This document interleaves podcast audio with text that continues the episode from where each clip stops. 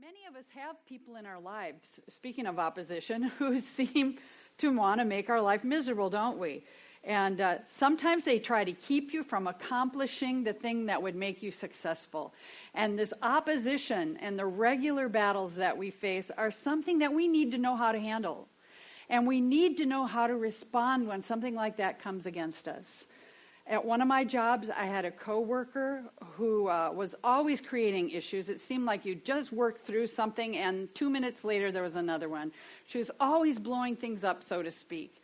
And that made it hard for me to work there. Uh, she was a jealous and insecure woman.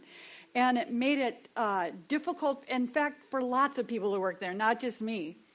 And that opposition that I faced daily didn't stop until I left that place of employment and went to my next job.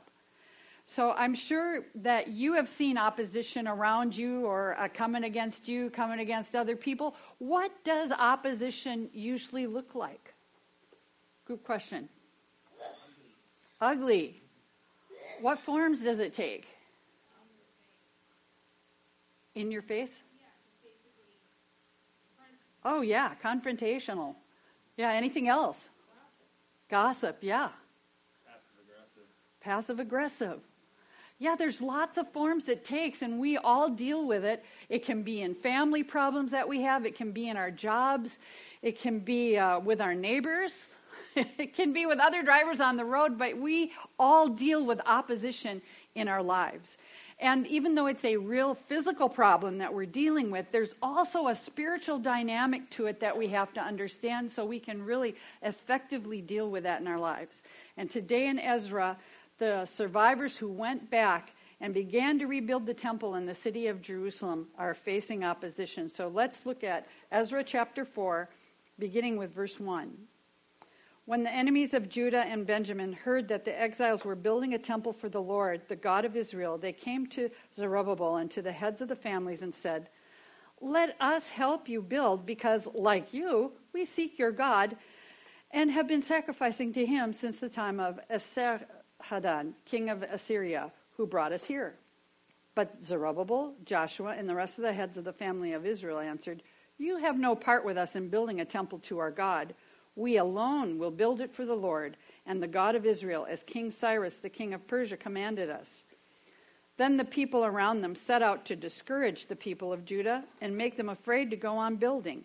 They bribed officials to work against them and frustrate their plans during the entire reign of Cyrus, king of Persia, down to the reign of Darius, king of Persia. At the beginning of the reign of Xerxes, they lodged an accusation against the people of Judah and Jerusalem.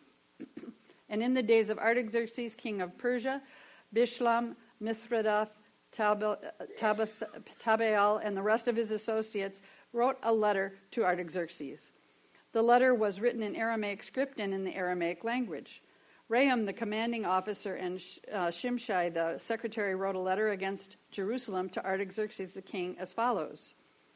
Rahum, the commanding officer, and Shimshai, the secretary, together with the rest of their associates, the judges, officials, and administrators over the people from Persia, Uruk, and Babylon, the Elamites of Susa, and the other people whom the great and honorable Ashurbanipal deported and set settled in the city of Samaria and elsewhere in the Trans Euphrates. This is a copy of the letter they sent him. To King Artaxerxes, from your servants in Trans Euphrates, the king should know that the people who came up to us from you have gone to Jerusalem and are rebuilding that rebellious and wicked city. They are restoring the walls and repairing the foundations. Furthermore, the king should know that if this city is built and its walls are restored, no more taxes, tribute, or duty will be paid, and eventually the royal revenues will suffer. Now, since we are under obligation to the palace, and it is not proper for us to see the king dishonored, we are sending this message to inform the king so that a search may be made in the archives of your predecessors. In these records, you will find that this city is a rebellious city, troublesome to the kings and provinces, a place with a long history of sedition. That is why this city was destroyed. We inform the king that if this city is built and its walls are restored, you will be left with nothing in Trans Euphrates. The king sent this reply To Rehum, the commanding officer, Shimshai, the secretary, and the rest of their associates living in Samaria and elsewhere in Trans Euphrates. Greetings. The letter you sent us has been read and translated in my presence. I issued an order, and a search was made, and it was found that this city has a long history of revolt against kings and has been a place of rebellion and sedition. Jerusalem has had powerful kings ruling over the whole of Trans Euphrates, and taxes, tribute, and duty were paid to them. Now issue an order to these men to stop work so that this city will not be rebuilt until I so order. Be careful not to neglect this matter. Why let this threat grow to the detriment of the royal interests? As soon as the copy of the letter of King Artaxerxes was read to Rehum and Shimshai, the secretary and their associates, they went immediately to the Jews in Jerusalem and compelled them by force to stop. Thus, the work on the house of God in Jerusalem came to a standstill until the second year of the reign of Darius, king of Persia. Lord, we just thank you for this scripture. We thank you, Father, for what it shows us about handling opposition and how in our own lives, Lord, we can learn to listen to you. And so, Father, we pray that you just speak to us through your word today. In Jesus' name, amen. So, what this shows us is, you know, just like we have opposition and we try to know what to do, these people had opposition come against them when they were trying to do the very thing that they knew God had called them to do. And we, when we try to rebuild our life, the devil will try to stop us. I mean, that's a fact that we need to know. So, based on that, let's look at what these people uh, encountered and how they dealt with it. First of all, there was this group of Assyrians who came and said, Hey, We've been worshiping God since the king of Esarhaddon. And uh, this was about 200 years earlier. So they're saying, for 200 years we've been worshiping your God. But in fact, they were really enemies of the Jewish people. And it sounded kind of good at first, you know, like here they are doing this massive project, massive building project, and some people from around the area come and say, Oh, yeah, we worship your God too, let us help you. Well, they needed discernment to know how to handle this because the history here was that Assyria had invaded northern Israel. They really were their enemies. They had uh, actually just added the God of Israel. They had taken Jehovah and just kind of put him in the whole pagan pagan mix of their idols and, and uh, the things they worshiped. And so it was, you know, a partial truth, but they really weren't worshiping God. They were just adding it into everything else they already did.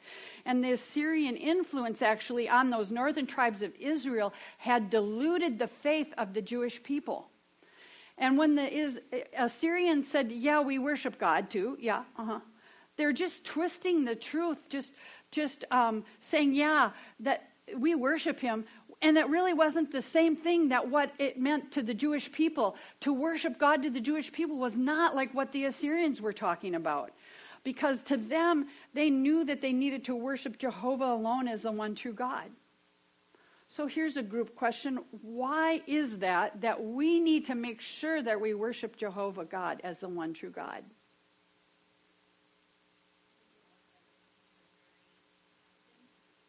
Other things are tempting. It's a commandment, yes. That's probably the most important thing. Exodus 20, verses 3 and 4 said, You shall have no other gods before me. You shall not make for yourself an image in the form of anything in heaven, above, or on earth, beneath, or in the waters below. You shall not bow down to them or worship them, for I, the Lord your God, am a jealous God. So, what he's saying here is that don't worship other idols. And that's what had happened to the northern tribes of Israel, and that's what the Assyrians were doing. So it wasn't really pure worship of Jehovah God. It was any time, in fact, when we ourselves add anything in to the mix of what we're doing when we're worshiping God and, and making it about something other than Him, God says we're not supposed to have anything come between Him and us in our worship. So to work with these pagan people to rebuild that temple would have made it impure. It would have been a problem with those people coming alongside the people of Israel and working with them. It would have been an influence and subverted the plans and the destiny of the people of God. And sometimes in our job, people might use tactics like this against us too. You know, they, they seem to be saying good things, but there's this hidden agenda or this thing that they're allowing in their lives that if, if, if we allow them to speak into our life, it actually perverts the plans of God for us. So we need to be careful. We need to use discernment when we're dealing with people and the people we have the closest relationships with. We need to make sure that we're seeking guidance from God and using what they used to call it a sixth sense. Hey, it's not the sixth sense. It's it's the Holy Spirit in us gives us wisdom and discernment to know how to handle things. And so we want to be careful in what we allow into our lives. And so these people, these Jewish people, thank goodness, realized this was not a good thing, and they said, uh, no, thank you.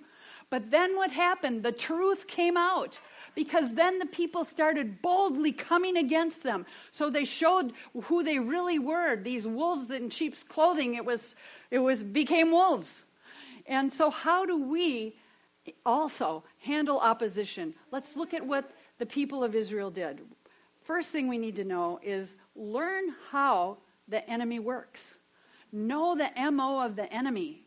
The people came, the enemies came against them, and they tried to discourage them. They tried to make them afraid. They bribed people to work against them and frustrate their plans. I mean, they, they could hardly work for all the stuff coming against them. And that's just the way the enemy comes against us. The devil comes against us. Jesus called the devil a thief. And he said in John 10, The thief comes only to steal and kill and destroy. I have come that they may have life and have it to the full. Be- because you see, God's plans for us are that we have this full, abundant life. And the devil wants to steal or kill or destroy anything of God in your life. He wants to steal your destiny, what God has called you to do. And he uses the same methods that those enemies used against the Jewish people. He tries to discourage us. That is the biggest weapon against us. If he can get us discouraged, we aren't going to spend time worshiping God. We aren't going to spend time reading his word. If he can make us fearful and then we're afraid of what's going to happen, then that just opens us up to more attack of the enemy. If he can subvert God's will, if he can frustrate the plan and call of God on your life, then he's got you where he wants you. The enemy will stop at nothing steal, kill, destroy. That's his MO. So, how many would, of you would say, this is just a raise your hand kind of thing, how many of you would say, yeah, I've seen that kind of stuff operating in my life? Yeah, all of us. All of us. Luke 8:12 said those along the path are the ones who hear and the devil comes and takes away the word from their hearts so they may not believe and be saved. See, that's what the devil wants. He wants to steal even the word of God from our hearts because it's powerful. And then we don't have anything to encourage us when we're feeling discouraged. We don't have anything to build us up and to protect our souls from the attack of the enemy. That shows us the importance, too, of reading God's Word. Daily, we need to be in God's Word, seeing what He has for us, because that's where the power comes from from the Word of God and our time in prayer meditating on it and hiding it in our hearts. Psalm 119, 11 says, I have hidden your word in my heart that I might not sin against you. That's one of those verses we learn very early. If we are attending church as kids, we all learn that. Um, Thy word have I hid in my heart that I might not sin against you. And why is that? Not just so we don't sin, but so we have the strength and the power and the wisdom that we need. It just shows us the importance of reading God's word daily and having that word in our hearts. How do we get it in our hearts? We read it, we, we think about it, we go over it again during the day, we meditate on it. Think about, Lord, what does that mean to me? And allow it to get into our very core of who we are. As we look also in Ezra 4, verse 5 tells us that the attacks of the enemy went on during the entire reign of Cyrus down to the reign of Darius the first. So we learned in the first chapter in Ezra 1 1, it says, In the first year of the reign of Cyrus, he sent those people back. So if he reigned for 30 years, which he did, and then there were a couple of other kings for short terms for eight more years, and then came Darius. So for 38 years, they were trying to rebuild with all of this attack coming against them the discouragement, the fear, this working against the plans and trying to make things not work out right.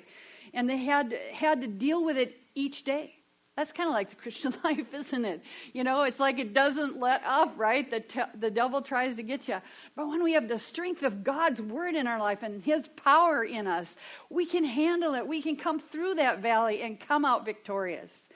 Um, what it shows, too, is that the enemy he just comes around and picks his moments. I'm sure it wasn't like all one week and then they didn't do anything for another week. He picked his moments. These people picked their moments when the people were most vulnerable, and that's what the devil does with us. He sees when we're tired or when we've just come through a tough time, and when we're vulnerable. And if we receive the discouragement, if we receive that fear, we take it and we make it part of us. If we receive that frustration, then we open ourselves up to even a greater attack by the enemy. What we need to do is take that and give it to God and say, Lord, wash this off of me. I'm dealing with this attack, Lord. I need your strength and your power and your wisdom to get through it. An example of how the enemy works is when Jesus was in the wilderness. Uh, preparing for his ministry, remember after he was baptized in the Jordan, he went, went out into the wilderness, and the Holy Spirit just ministered to him, and he spent time preparing for 40 days for that ministry, praying and fasting. And the devil came and tried to get him to quit, and tried to get him, get him to give up, tried to get him to actually to sin, which would have been a big problem if he's supposed to be our Savior and sinless. And he really worked him over but Jesus answered everything the devil said with the Lord's word, with God's word. And he resisted the enemy. And then it tells us at the end of that time, Luke 4:13, when the devil had finished all this tempting, he left him until an opportune time. So that's what's going to happen. I mean, that how he works, he looks for those opportune times to come against you. So when you're having a tough time, you know this is super important when you're going through tough stuff. It's super important to be in here, and that's where you're going to get your strength. That's where you're going to get the power. That's where you're going to get the wisdom is through being in God's Word. Because He's going to try and discourage you and frustrate you. We, oh, yeah, yeah. But listen, in Jesus Christ, we can be victorious. This isn't a sad thing. This is a know the attack of the enemy because then we aren't looking at the situations and the opposition and getting all wound up, but we're looking at God and our relationship with Him. So, to handle that opposition, we need to learn how the enemy works. And then, second, we need to be prepared for those attacks by reading the Word for sure. Uh, but why is that? Because it tells us in Ephesians 6 that we're to put on the full armor of God so we can take our stand against the devil's schemes. And then in verse 13 it says, Therefore put on the full armor of God, so when the day of evil comes, you will be able to stand your ground, and having and after you have done everything to stand. So the armor of God, it's righteousness and truth, salvation, peace, faith, prayer, that power of the Holy Spirit. So, how do you put on the armor of God? Group question. Know the word. Yes. What else? Prayer. Yes. What else? Worship. Yeah. Live in the power of the Holy Spirit.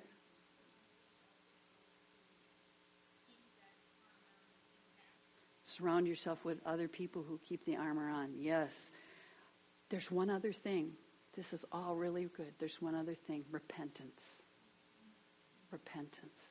That's what helps us be able to put that armor on. If we've done something that's not truthful, if we've done something that's not righteous, if we've compromised any of those things, we need to repent and allow God to help us put that back on. 1 Peter 5 7 to 9 says, Cast all your anxiety on him that's talking about Jesus. Cast all your anxiety on him because he cares for you. Be alert and of sober mind. Your enemy, the devil, prowls around like a roaring lion looking for someone to devour. Resist him, standing firm in the faith because you know that the family of believers throughout the world is undergoing the same kind of sufferings. So Peter says, You know, give it to him and then stand firm. And then James says, Submit yourself then to God, resist the devil, and he will flee from you. James 4 7. So that tells us that first we submit, we give this, the situation to the Lord, we submit ourselves to Jesus Christ, and then we resist the attack of the enemy. So if we've done that and discouragement comes back at you or fear comes back at you, resist. Don't say, okay, I'll just take that back. I guess I'm just meant to be fearful and discouraged. No, resist. Resist. That says, when that comes, you say, okay, God, I don't want this spirit of fear. I don't want this spirit of discouragement. I don't want this subvertive attacks of the enemy. Lord, I'm giving it to you. Lord, wash that off of me. I break any agreement, any fellowship with any of those spirits of the enemy coming against me. I don't want any of that. I give it to you, God. Just wash it off of me by the power of the blood of Jesus. And instead, Father, fill me with your strength with your Holy Spirit. Give me your wisdom. Give me hope. Give me peace. Pray for what you want God to put in your life instead. And then trust Him and resist. Resist. Don't take it. Resist. That's the way we can be prepared. That's how we're prepared for battle. We're wearing that armor. We're surrendering all the junk to God. We're resisting the attack of the enemy. And we're spending time, part of that resistance is spending time in the Word and worshiping Him each day. We can only do it if we're prepared and armed with the Word of God and His power in our lives because of our faith in Jesus Christ. And then the third thing to handle opposition is don't give up. These people dealt with those attacks for 38 years. Don't give up. And we'll find that even more happened. Next week and the following weeks, even more happened. But don't give up. Don't take it personally. I think sometimes we take it personally, and what we really need to do is look and say, okay, this person is opposing me, causing trouble for me, but who's really behind it? The devil. He's just using a willing participant to attack you. But it's really the enemy of our souls, the devil, not that person.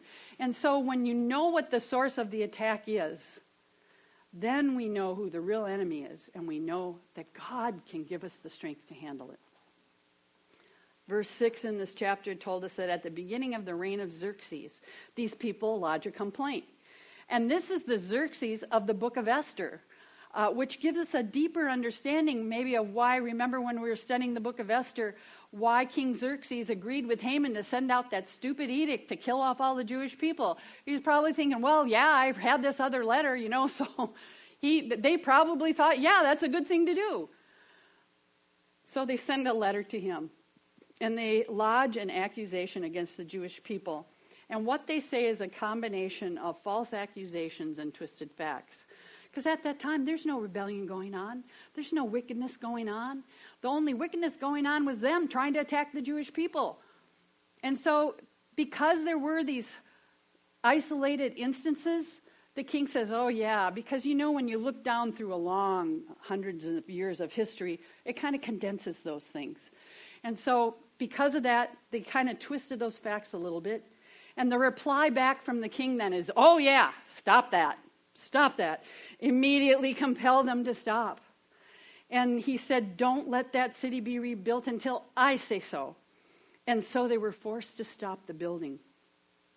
And part of the record of what actually happened when they were compelled to stop is that those, some of those recently rebuilt walls were torn down, things were burned. And this is the report that Nehemiah hears in Nehemiah 1 starting at verse 2 Hananiah, one of my brothers, came from Judah with some other men, and I questioned them about the Jewish remnant that had survived the exile and also about Jerusalem. They said to me, Those who survived the exile are back in the province and are in great trouble and disgrace. The wall of Jerusalem is broken down, and its gates have been burned with fire. And when I heard these things, I sat down and wept. Have you ever had a situation like that where it seems like, you know, you're moving ahead and then something comes along and basically sets you back? It's kind of like they say one step forward, two steps back. Yeah, and it seems like, man, am I ever going to get past this? And as long as we live our lives, there's going to be attacks.